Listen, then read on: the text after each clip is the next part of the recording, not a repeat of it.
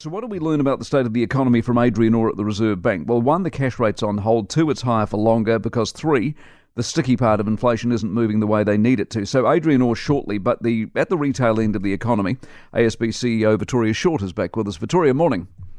Oh, hey, Mike, how are you? Very well. How do you see the economy? What's your story? Yeah, look, we know that um, from uh, both our households and personal customers we look after, as well as businesses, that uh, they are coping with the higher rates, uh, which is great to see. But they're also making big sacrifices too. So, uh, so people are finding it difficult, but they're getting through. Can we say the cliff never came? Oh, look, that's exactly what we're hoping for. And if I just sort of give you a little bit of example of that, like we've sort of we have around oh, roughly around 250,000 home loan customers. At the moment, there are about 370 that we're working with very closely. Now, by historical sort of numbers, that's actually quite low, yeah. a lot lower than, for example, the GFC. So, so we're hoping that continues, and we're hoping that we don't see, um, you know, any further. Yeah.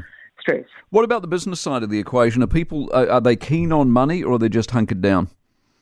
Actually, same thing. Like uh, again, uh, if we have a have a look across our business bank and our corporate bank, um, our business clients are doing really well. Um, not without making trade offs and sacrifices, though. I do want to stress that, uh, but they are in good shape. And I think it's different by different industry. We've got some industries that are experiencing a bit more stress some that are coming out of stress, and some that are really keen to grow. So it's a, a, little bit of a mix depending what industry. Are you bullish generally? I mean, you know, this idea that Adrian Orr says we will get there, there might be some cuts coming next year. Do you believe that, or are we in this period still where honestly nobody knows?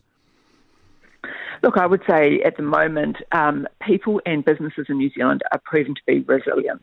So I think we can get through. I'm optimistic about that.